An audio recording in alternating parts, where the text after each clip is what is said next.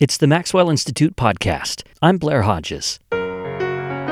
In this episode, we're joined by a bald Asian American Latter day Saint woman scholar to hear all about her ventures through life, death, cancer, and motherhood, not necessarily in that order.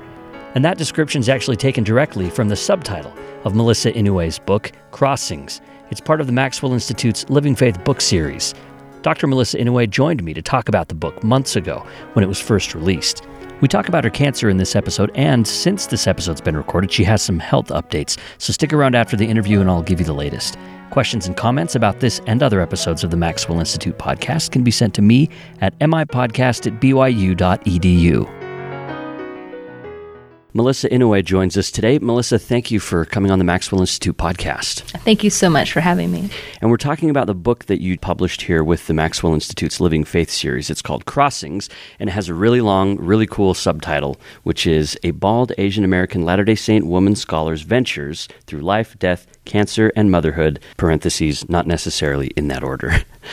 How did this book come about? It was kind of born in a panic when I was diagnosed with cancer in 2017 for the first time. And I thought, oh my gosh, what if my kids never get to hear me talk about kind of grown up things? Because they're little. They're currently 13, 11, 9, and 7, thereabouts. But before. You don't have deep existential conversations with them each no, night?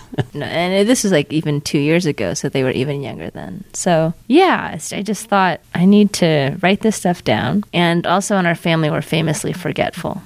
So I thought, if I make a binder, I'll make four versions of a binder, they're gonna lose it. So I need to make a lot of versions of this. So like, let's make a book. Yeah, yeah there's a lot of versions. In the introduction, you use a really cool metaphor. You say it's sort of a form of literary food storage. Right. Sort of bringing in this Latter Day Saint idea of packaging something away for future time of need. Hmm. We're very prepared people, right? Latter day Saints like to be prepared. So this was kind of like my prepper mentality. you're prepping like ideas and feelings and experiences instead of ammunition uh-huh. And, uh-huh. and fruit preserves. yeah, and actually, it's kind of useful not just for my kids, but sometimes for me. So I think I am actually currently in the middle of a cancer thing again, and it's nice to have thought about the meaning of all of this before. So I'm kind of looking at it, being like, "Oh, that's right, I did say that." So yeah, yeah, we wondered like how much because you did just find out mm. just this past week that, that right. cancer's returned, and and that's another battle you'll be facing. And I'm really sorry to hear that. Let's talk about that a little bit later on. When people pick up the book, the subtitle suggests that they shouldn't expect this nice, clear narrative arc. I mean, the subtitle ends with not necessarily in that order. So, talk about that a little bit. The shape of the book. That's right. Well, it's kind of random. And again, that's kind of born from the circumstances that brought the book out, which is, oh my gosh, you know, what can I get together to show my kids what I think, what I believe, and who I am? So all of those things kind of came together. I have always written my kids letters. Often when I'm traveling, I'll be on a train somewhere and I'll write someone a letter, and then I just save them when I come home in a filing cabinet. But again, you know, we're just super forgetful. We just lose everything. so I took many of those letters and put them into the book. I also took you know essays that I'd written and put those into the book. I took lectures from my university classes and put those into the book. So it's kind of random, but I feel like what holds it together is, you know, what I think is important and what I've learned from my various experiences wearing different hats. And I hope that the randomness of that, the kind of diversity of those experiences kind of speak holistically. Yeah, one of the things I like about the physical design of the book, and shout out to Heather Ward, um, who designed the cover, is that it kind of evokes a patchwork quilt kind of a thing. There are these geometric shapes of different shades of colors, and it fits together really well. And I think that really speaks to what the book is like. It's kind of these, it's like a patchwork quilt. You've got all these pieces that come from other situations, and they're all put together in a way that makes this new thing, this new blanket that people can put on. Oh, I like that. Yeah. I never thought about that, but that's definitely what it looks like. Do you think there's a message about the structure of the book itself then that people can take away from this? Because again, it's not this neat narrative arc that begins when you're a child and takes you through you know maturity and going on a mission and getting married and you know there's a narrative arc to your life that you could have put together there's a little bit of chronological order there but the pieces themselves weren't constructed to be together originally right i mean i think this is one of the major points that i hope the book will make which is that life is so messy learning is so piecemeal health and sickness are all mixed up together joy and sorrow are mixed up together. You know, everything is mixed up together, and we just have to accept that that's how life comes to us. I think it's reflective of a lot of people's experience of how faith works too, because there are pieces in the book that are pretty straightforward about particular beliefs. You'll have a piece that has this pretty clear moral to it. People will read it and it's like, here's kind of the takeaway. Mm. Then there are other pieces in there that are more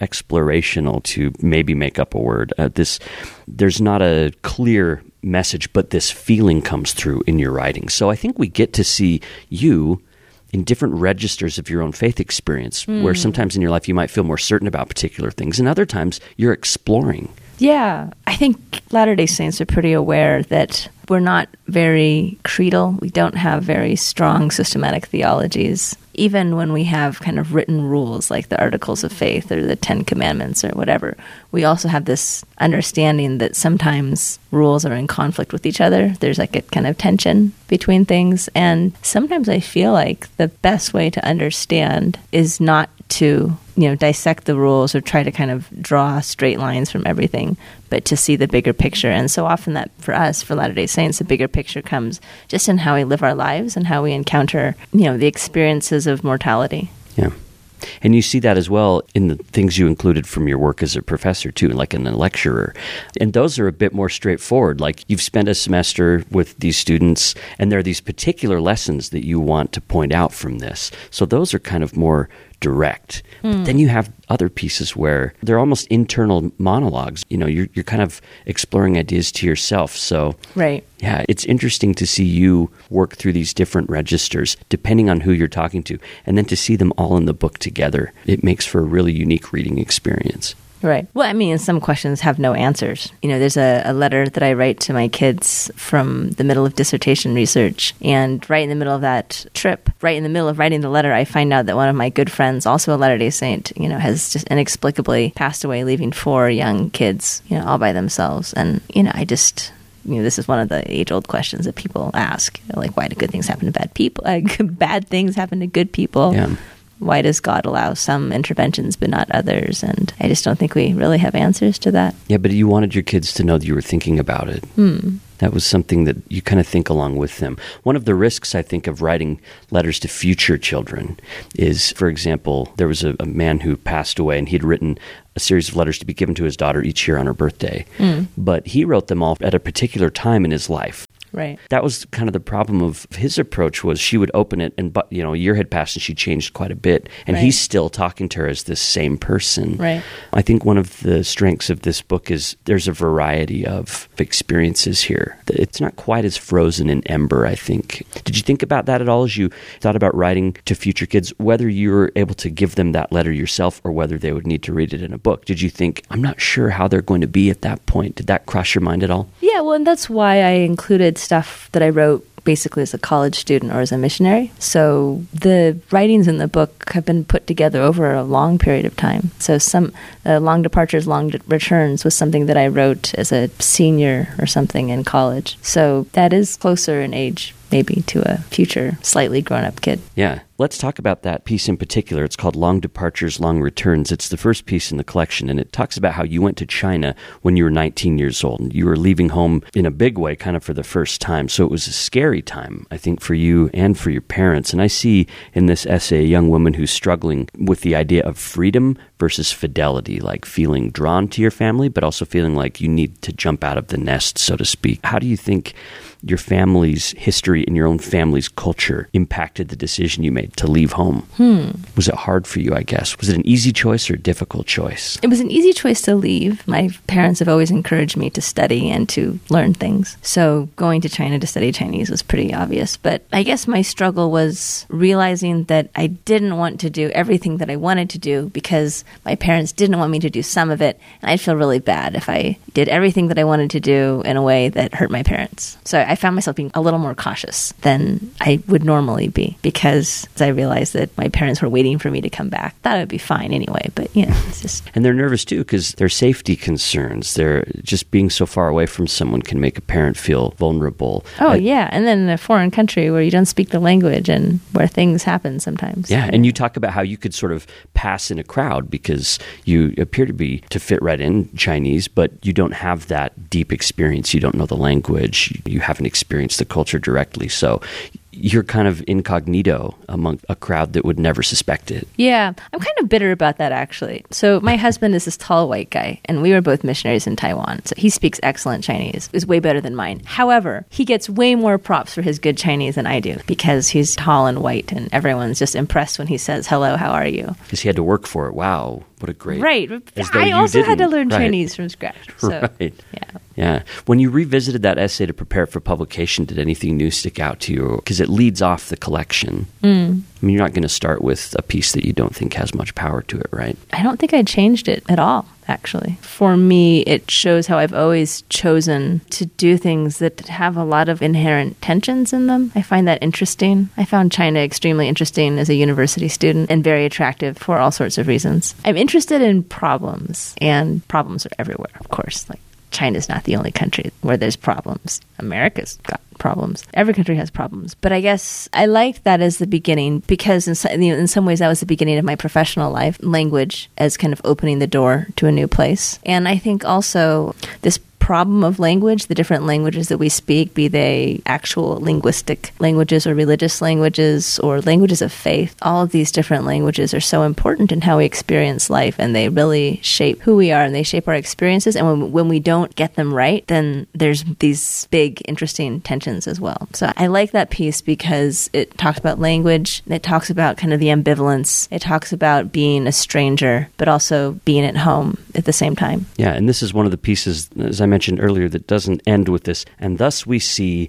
that such and such is the case. It doesn't mm. have this overt lesson at the end. It's something that people will sit with and and have to think about these ideas of language translation and also family and mm-hmm. home and connection and crossings, right? Which is the name of the book. You left home, you crossed the sea. Yeah. The piece ends with this image of a father and a daughter on a bike in the crowds outside this bus that I'm writing. And that was so powerful for me as well. This feeling of kind of universal connection amidst all this difference. And that has always stuck with me as well. Even today, China as a kind of geopolitical force is a very controversial force. People feel a lot of ambivalence toward China. I feel a lot of ambivalence toward, you know, the various political, legal, even cultural, you know, arrangements in China. But at the same time, I I have people I love in China. I have, you know, friends. I know that we're all children of God. And I just hope that we keep on developing relationships and figuring each other out as people and not demonizing each other. Yeah, and that feeling gets evoked by your simple description of a man and his daughter on a bike. Hmm. You don't have to draw it out. It's a really beautiful piece. You also have some Japanese heritage as well. Has that informed your relationship to China? Because there's also been tensions between those two powers as well. Right. Well, originally, when I went to China, I used my Japanese last name because it has Chinese characters in it. So I thought, well, I'm- should be like Jing Shang on top of the well, just in a way. But I learned about Chinese history and I switched my Chinese last name to my mother's side's last name because that history is so fraught. Yeah. Yeah. You know, my parents met at BYU, and my mother's Chinese American, my dad's Japanese American. At BYU, those kinds of national differences don't matter so much because there's this phenomenon which we call Pan Asianism. So, in certain cultural contexts, the national boundaries don't matter. Like in America, no one can tell the difference. White people can't tell the difference between Koreans or Japanese or Chinese. Nobody cares. They just see person with black hair. And maybe when you're elementary school, someone made ching chong jokes about you. It doesn't matter if you're a Japanese, Korean, or whatever. At BYU, there's this famous ward called the Asian Ward. It's like very famous, very historic ward. The Asian ward. The. Asian ward. and Asians, it's like an ethnicity segregated ward. And it's still like enforced today. And um, that's where my parents met. That's where so many people that I know met. And they don't really care about these national distinctions anymore. They just are looking for someone who's like them, who eats rice. That's what I think. Yeah. So you grew up in a home where you had a mother and a father who sort of demonstrated this pan identity.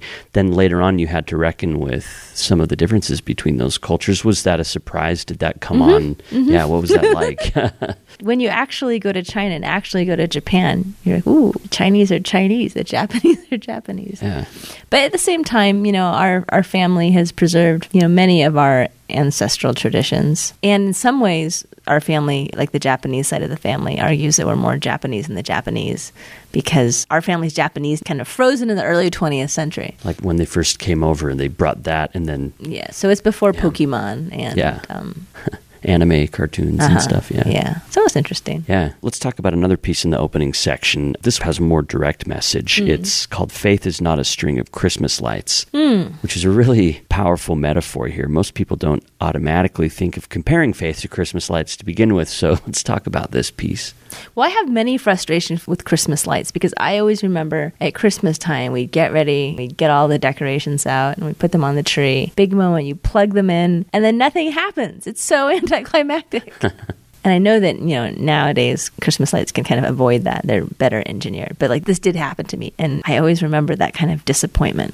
I know, like, and they'd say, oh, well, a bulb is out. And I was just so insulted that one bulb could mess up the whole string. So the basic point of that essay is that in the church, sometimes people will find out something about church history that seems very ugly to them, that makes them very uncomfortable, and that kind of ruins their whole feeling that we could be on the right track. Because if we were so wrong in the past, if the, this big mistake was made, how could we possibly still be directed by God or led by prophets or, you know, susceptible to the Spirit? Kind of like the book itself. I just don't think that that's kind of neat narratives where one thing leads to another are the way that God works with people. You know, we're always making mistakes. And we're a living church. The church's history itself isn't made of events that in which one leads to another in this kind of perfect string, but it's made out of people's experiences and their relationships and prayers and their faith and their big mistakes. So all of those things are together. We're a living organism. What's an example of some Christmas light thinking that you've experienced in the church? Maybe that you've even held to in the past. I don't know if you always felt this way or if this is something that you came to as your faith adjusted. Okay, right. So there's like a negative version of the Christmas lights, which is if Joseph Smith wasn't completely forthright with his wife about polygamy, then he wasn't a prophet. Therefore, the Book of Mormon is fake. Therefore, the whole church project is bogus. So it's, a, it's like a chain reaction, right? One thing leads to everything being bogus. Now, there's like another version of that, which is just like the reverse, where people might say, the Book of Mormon is true, therefore, I have this feeling that the Book of Mormon is true, therefore, the church is true, therefore, we cannot possibly make mistakes. And I think both of those versions of explaining the value of our project are flawed because if you knock out any one of those junctures, then the whole thing blows up. And and I do think that in our church we do make mistakes because we're we're people. You know, I'm part of the church, and by being part of the church, I have made it very flawed because I'm a very flawed person. Do you think your academic work of studying about other countries and your own countries that you're deeply connected to through heritage, do you think that that's affected your view of how the church works? In other words, if you see something troubling in Chinese history, that's not the whole story for Chinese history. Yeah, I think when you study any history, you see that people mess up spectacularly. And then I also study religious history in particular. And I have such admiration for so many religious traditions and for the good things that I see. But when you see their histories, you also realize that they're also the product of both divine and human hands. You know, there's people are involved in making religious history. People mess up, but people still find religion enormously valuable. So, in the perspective of all the world's religions, I think that the Latter day Saint tradition is as beautiful and as problematic as the other traditions that I see. And of course, being a Latter day Saint myself, I have a special fondness for our tradition. I see the things that we do really well um, as an insider, I feel very deeply the power of God here in our tradition. So I just think that faith and truth are real, and things that are real are necessarily messy and often kind of contradictory. And when you take away that metaphor of the Christmas lights, I think it's a pretty common way of thinking about faith in the church. What do you then replace it with? If people can't rely on this line of facts that if you agree to one, then the next one, then the next one, then the next one, then what does faith become? What is it replaced with? What kind of view do people have instead of Christmas lights? Mm. Well, so in the essay, I use this metaphor, a counter metaphor of sourdough bread, which is awesome bread created through a very complex and interesting process that is kind of moved along by what we usually think of as things decaying or going bad or becoming rotten. Like fermenting is stuff going off, right? But that process of having a sourdough starter and this kind of culture of bacteria that you introduce into the flour unlocks the potential of those starch molecules and it creates really awesome bread. And, you know, I'm not a professional baker, but just as a kind of amateur bread baker. You know, it's like so complex and the starter is so awesome and it's alive, you know, the bread is alive. There's like these little colonies of microbes growing within the bread. So I just feel that when we think about our church and our religious tradition not as a mechanical thing, but as a living organism, then those kinds of contradictions, different strains of being who we are, make more sense. That's Melissa Inouye. She's a senior lecturer in Asian studies at the University of Auckland. She received her PhD in Chinese history from Harvard, and her research focuses on the history of Chinese Christianity, modern ideology in modern China, global charismatic religious movements, and women and religion, among other things. In addition to her new book, Crossings, she also published a book called China and the True Jesus Charisma and Organization in a Chinese Christian Church. That was published by Oxford University Press in January 2019. And in a future interview, we'll talk to her about that book as well. Melissa, I wanted to talk to you more about some of the personal writings that the book has. So there's letters for your children, for example, that you mentioned. There's also a remarkable prayer that was composed by a group of women who are your close friends from California. Talk about that prayer. That is one of the best parts of the whole book. And I have to say that in the audiobook version, it's even better because the audiobook version has 12 different women's voices and it is awesome. It's really cool. And we recorded that in a studio all at the same time, standing in a circle around the microphone. Many of the women who were involved are just like, wow, that was so powerful. so, anyway, I think that's really cool. So, it's kind of like an artifact of how awesome Mormon women are and like how rich their minds and spiritual experience can be even when they're jiggling babies at a playground. So we had this in Los Angeles in one of the wards I was in when I had pretty little babies. We had this kind of weekly park day, and um, we just talked about things. And we started to discuss this article in the Journal of Mormon History, which had recently come out by Jonathan Stapley and Kristine Wright, talking about Mormon women's blessings for women who are about to give birth. And one of our group was, I think, eight months pregnant at the time, and she, you know, had read the article, and she's like, "That would be so amazing, you know, to get a blessing from sisters who had had a baby." And so we thought, you know, what's a way in which we can kind of express that amazingness while showing deference to the church's current policy governing blessings. And so he said, let's write a poem. So for Mother's Day, for the occasion of Mother's Day, each person contributed one section of a poem. And then we put it all together and eventually Segullah. How do you pronounce it? Segullah? Segullah? I've always said like Segullah, Segullah. Yeah. It's, it's something they, they, that they I used to have write, a pronunciation guide Yeah. on their website, but I couldn't find it again. Anyway, eventually, this Mormon women's writing blog published it, and it's been there ever since. And I just think it's so beautiful and powerful. Yeah, it stands out in the book as something that was written by a group of people rather than just one person. And the decision to, to include that was there any, uh, you know, women in the church don't give these blessings anymore. How did you introduce that into a book that's published by the Maxwell Institute and partnered by Deseret Book? Well, it's a poem, and it's specifically structured that way to show deference to the church's current policy. As literature, I think it's so beautiful, and it's a representation of the richness of Latter day Saint women's lives and our tradition of doing things together. We do cool stuff together. Yeah, that's part of what it means, like the communal element of being a Latter day Saint. Right.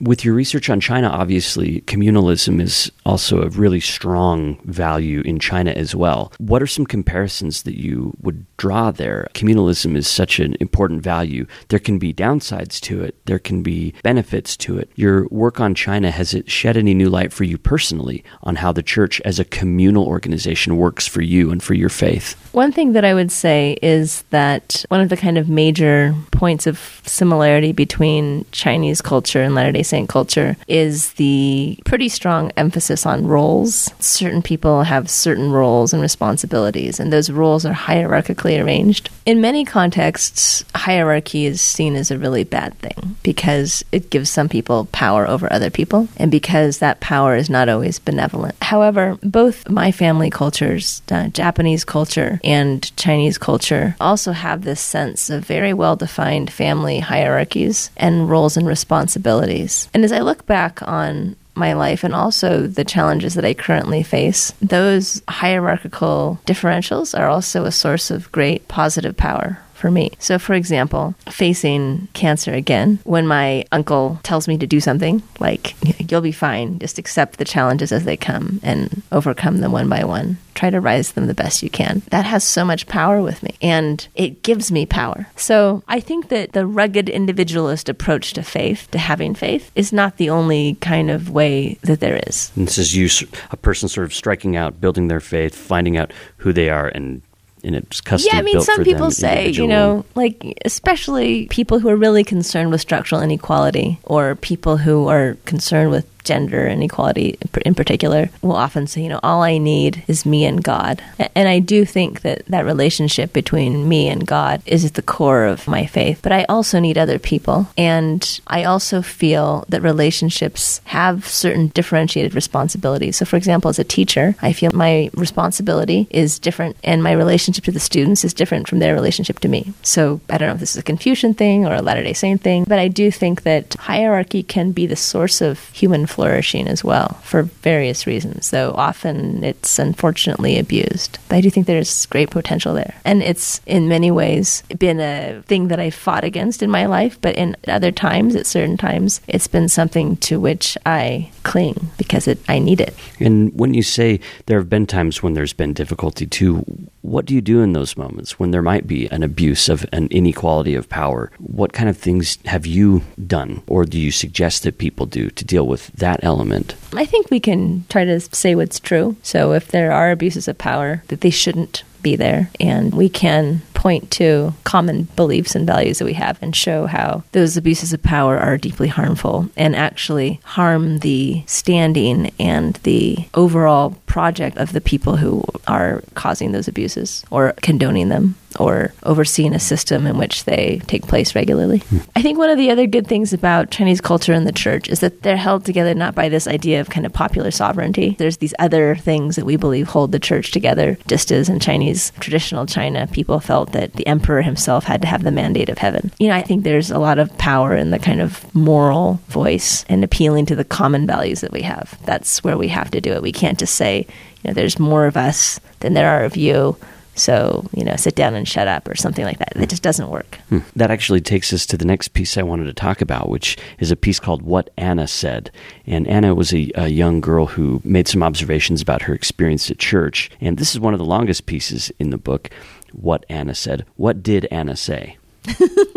Anna is a pseudonym for a girl in my cousin's ward in primary. And in the middle of a sharing time lesson on the priesthood, she raised her hand and she said, But women don't get the priesthood, and something like, and the men are in charge of the women. And my cousin said, What would you say? I didn't know what to say to that. So that essay is kind of about working through what we tend to say and maybe why what we tend, the things that I often heard said, aren't really sufficient nowadays for the Annas out there What kind of things are those? there's the usual thing which kind of equates motherhood with priesthood and says, well, men have the priesthood, but women have motherhood. But the big problem with that is, you know, at the age of 11, a boy can have the priesthood and can begin to kind of progress that way spiritually. But we do not want girls to become mothers at the age of 11. That's very bad. So there's got to be something else. And there's also the fact that, like, the parallel to motherhood would fatherhood. Yes, Like, right, right. And the other, exactly. You say, you know, women have motherhood and men have priesthood. Then, but what about fatherhood? Doesn't that kind of sell fatherhood short? I mean, that's supposed to be really important and awesome too. So I just don't think that works as kind of descriptions of men's and women's ultimate sacred purpose. Men do priesthood stuff, women do mother stuff. Because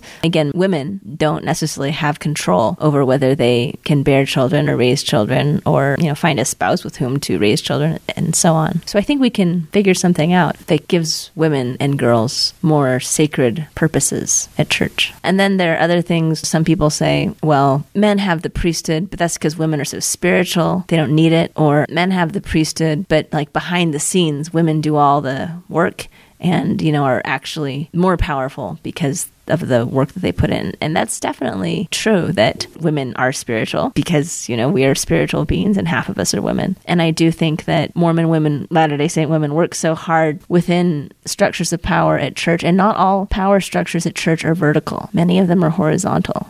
And women play an active role within those. Nevertheless, that wasn't the problem. The problem was Anna was noticing, just from what she saw, that men and women didn't have the same visibility and the same kind of access to decision making power at church. And since young people, including young women, are the kind of investigators of the church, they're the real investigators of the church, what they see matters. And if we want to show them the beauty and the power of the gospel, we have to realize that they see things that we didn't see when we were growing up. And that makes me feel really old. Cause, yeah. But, you know, I just didn't see that when I was growing up. I was extremely involved in my ward. I was like the junior ward organist and This is in California. yeah, and I felt very involved. I just didn't really care. But people nowadays, like young people, women and men, are trained to count. And they can look at something at a glance and kind of re- give it a gender reading. And they now associate things like sexism with very bad things. So I think there's so much that we can do to make it more obvious in our structures, our institutions, and our language that we value women. And to the extent that we have not done this, I guess it shows that we weren't paying attention to these things. Now that we see them, we can definitely fix them because we definitely don't want to have the appearance of disrespecting women. That's it's not just bad optics, it's just bad, right? I mean, we don't want to disrespect people. And half of us are women. So I think we can fix that. What are some of the suggestions that you make in the book about how to begin doing that?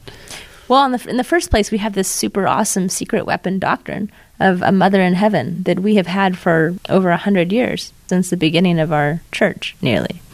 And we could start using that doctrine more. That's really cool. The other day I was at my home and some people from this local church came and they were they're kind of like Jehovah's Witnesses, but not Jehovah's Witnesses. They were like a local group and they said, "Did you know that Elohim means the gods and that we have a mother in heaven?" I was like, "Yes, yes, I believe that." and they're like, "What?" But I think it's really cool. It's something that we have. So why don't we deploy this weapon more often? I noticed that in President Nelson's conference talk, the last conference, he used the term heavenly parents. He said the covenant path back to our heavenly parents. So if President Nelson can do it, we can, you know, like when possible, let's say heavenly parents, since we believe, in fact, that we do have a father and a mother in heaven. And that's a way to communicate to our girls that there is a path for them to become like God, not to become a male deity, but, you know, to become glorified like Heavenly Mother. How about day to day church experience? So that's an example of a doctrine people can think about. Your book also Mm. Well, it's not just about a doctrine. Like in day to day church experience, we can just say the word Heavenly Parents. Sure. We can like talk to the young women and the young men about Heavenly Mother. Right. Just that, that is day to day. Oh, I don't. mean- Yeah, I don't mean to downplay Okay. what it is. Right, right. I guess the distinction I'm making is that's a powerful paradigm and idea that we have to discuss and to talk about. Mm. Right. But it doesn't necessarily change like who unlocks the door to let people into the church or who conducts a meeting or something. Right. So you have some practical things as well that you talk about in the book. Right. Well, there are so many things that we can do, and people like Neylan McBaine have written more extensively about kind of actual concrete things to do, like in her book Women at Church. But my basic point is that so many of the things that we do or the way that things are done is just habits, it's just ruts that we're in. And the time has come to find new ways to do things. I mean, if you look at church history, we have made some drastic, not just policy changes, but, you know, doctrinal changes and significant changes in administering things. And I think President Nelson's very dynamic changes, like, you know, in changing the format of the meeting and changing how we do visiting other people and all these kinds of changes signal that the policies or the, the habits that we are in are not sacred cows. It's just ways of doing what we think is important. And I think we can change this. We don't have to worry about it. That's Melissa Inouye. She's talking to us today about her new book, Crossings, a bald Asian American Latter day Saint woman scholar's ventures through life, death, cancer, and motherhood, not necessarily in that order. it's a really long title. yeah, it's good. So you call some of your work in the book fix it work. That's the term that you use. And fix it work is kind of noticing something about how things operate and then working to see it change, whether that's something that happens in your local congregation or whether that happens church wide. You just mentioned a few that the First Presidency has instituted. You know, this fix it work doesn't always sit well with people. It can be uncomfortable for Latter day Saints to talk about things that aren't quite working for them at church. I'm interested to hear you talk about your process of fix it work and how you tend to talk about it in your own ward and and dealing with some of the discomfort that comes along with talking about it. Mm-hmm. So, the currency in a Latter Day Saint ward is trust, right? And so it's so important to develop relationships with people so that they know that you have their best interests at heart, that you love them, and that you want to work with them so that we can all succeed together in coming closer to Christ. So it's really important to develop relationships in the first place, like relationships of trust. And I remember that from my days in the MTC. Uh-huh. That's the old missionary stuff. Right. But, you know, I think when things are possible, things that are sensible, things that are good, you know, it's not too hard to see them. I mean, you have to know the audience. So my ward in in Auckland is very different from some of the other wards that I've been in. So, for example, when my husband was in graduate school at UCLA, we went to the UCLA student ward, which is a very different demographic from where we are currently in West Auckland. It's mostly Samoan, Tongan, Maori, and um, with a range of people in different kinds of professions. You know, from there's like two lawyers and a bunch of a lot of teachers and and people who do kind of other jobs working with their hands. So I think it's really important to be part of your ward and to realize that who you are is not all of who you are is useful to other people all the time. Does that make sense? Hmm. So people don't want to hear long lectures on the history of religion or anything like that. Yeah, we're doing different things. But just for example, in the primary children's songbook, there's that song, My Heavenly Father Loves Me, like whenever I hear the song of a bird. So in that thing, there's something that says walk by a lilac tree. And I don't know what really a lilac tree looks like anyway, but, but in New Zealand, the kids really didn't know what a lilac tree looked like. So we were thinking, what's a really awesome tree? And so we thought a kauri tree, like the New Zealand kauri. Everyone knows the kauri trees are huge. They're really beautiful and they're currently threatened. So in our primary, we sing walk by a kauri tree instead of walk by a lilac tree, and just little things like that. There's another song recently where it's uh, it's a maxim by Benjamin Franklin. It's early to bed and early to rise makes a man healthy and wealthy and wise, something like that. So I just went to the song leader and I said, "Can we change man to like person. And in those days, like in Benjamin Franklin's days, man meant everyone. But nowadays, when you say man, like people think man, right? Like the kids think man. So so now we saying makes a person healthy, wealthy, and wise. So just like reasonable things, right? Like that we can change them so that the kids can understand what we're actually trying to say. But it doesn't always go smoothly, I assume. And what do you do when it doesn't go smoothly? When it doesn't go smoothly, you just kind of graciously say, okay, and you, you live to fight another day. Another one of the essays was written in the wake of a church policy that was established in 2015 restricting the baptism of children who have a gay parent who's married to a gay partner.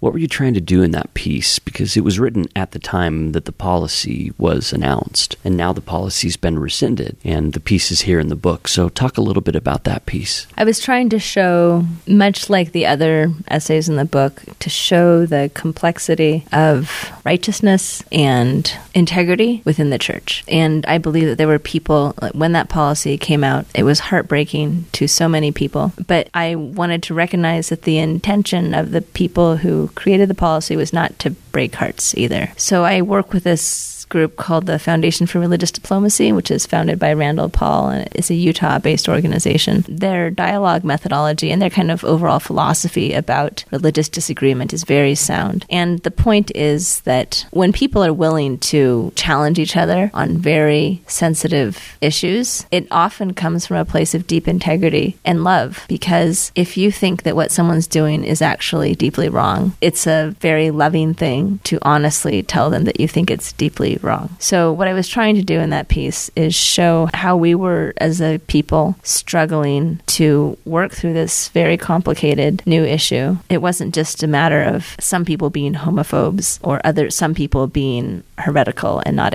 not having faith. It was so much more complicated. And in that piece, I talk about this kind of tension between charisma and institution building, which I also talk about in my academic book. And the point is that we need to have rules. This was a boundary keeping policy, right? You may not go this far. We need to have rules. Religions cannot not have rules. They don't survive if they don't have rules. But they also need to have charisma, which is that kind of deep power, that deep joy that we feel when we feel the Spirit. And the balance between the two, or the coexistence of the two, is a real source of tension. But they've both got to be there. And so I was confident at that time that we would keep working through things. And I think the cancellation of the policy shows that we are indeed still working through things. When that was announced, there was an acknowledgement that Elder Oaks said he hoped that this would be a positive thing that would help families and help saints follow the Savior's directive to love each other. So I think that, you know, we, we're working through those tensions as a church, which mm. is good. That's Melissa Inouye. She's a senior lecturer in Asian Studies at the University of Auckland. She received her PhD in Chinese history from Harvard University. She's also a member, I should mention, of the advisory board here at the Neal A. Maxwell Institute at Brigham Young University. And a lot of her work for Latter day Saints is focused on reinforcing the relationship between faith and learning as, as a positive thing. She's been published online in different places, also in print in Patheos, the Washington Post, Meridian Magazine, The Ensign, and other publications. She and her husband Joseph have four. She she calls her children noisy and joyful, botanically nicknamed bean, sprout, leaf, and shoot. Melissa, let's let's talk a little bit about cancer. The book follows the progression and treatment of cancer. Began as colon cancer in particular, and not too long before you were diagnosed, your mother died from cancer. So you brought her experience to your experience of your own battle. What was it like writing about this for an audience, not just for yourself? It is kind of weird to kind of publicly discuss your colon with people. Yeah. Mm-hmm.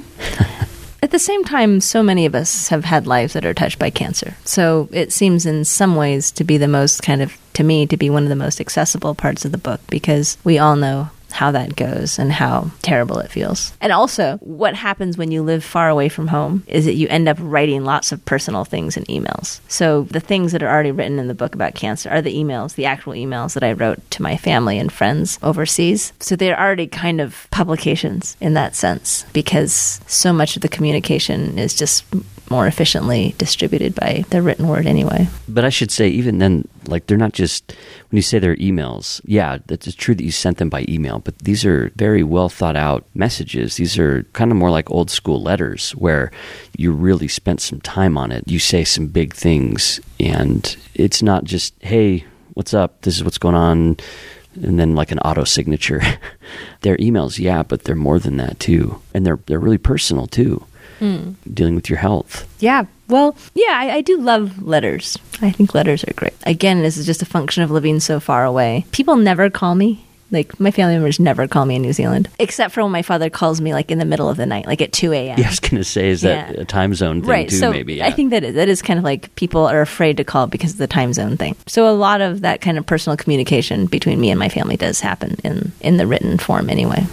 And you kept them updated on the diagnosis, the treatment, and the book sort of ends with a somewhat optimistic view. Things are looking pretty good, but with these type of cancers, people aren't ever really totally out of the woods. Your mother had a recurrence of cancer, and that's what ended up taking her life. Is uh, she was treated for cancer, things looked to be heading in the right direction, and then it came back, and then she passed away. So it struck me as I'm reading those pieces that there always was that fear of that possibility that it could come back. And you were reckoning with that in real time as the book was being created. Yeah, there's an actual piece called On Fear. And I think about fear a lot. I feel it a lot. And I deal with it a lot. And I think the point is, it is unrealistic to think that you can not be fearful, that you cannot have fear in your life. But as I say in this essay on fear, since fear is inevitable, since we've got to have it, might as well do something productive with it, like write a book or learn how to train your mind in different ways or learn how to fix your mistakes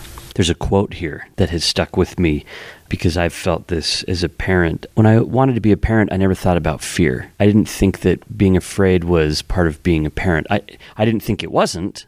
I just didn't think of it as it just wasn't on the list of things that I would have wrote how being a parent is. I wouldn't have put fear on there.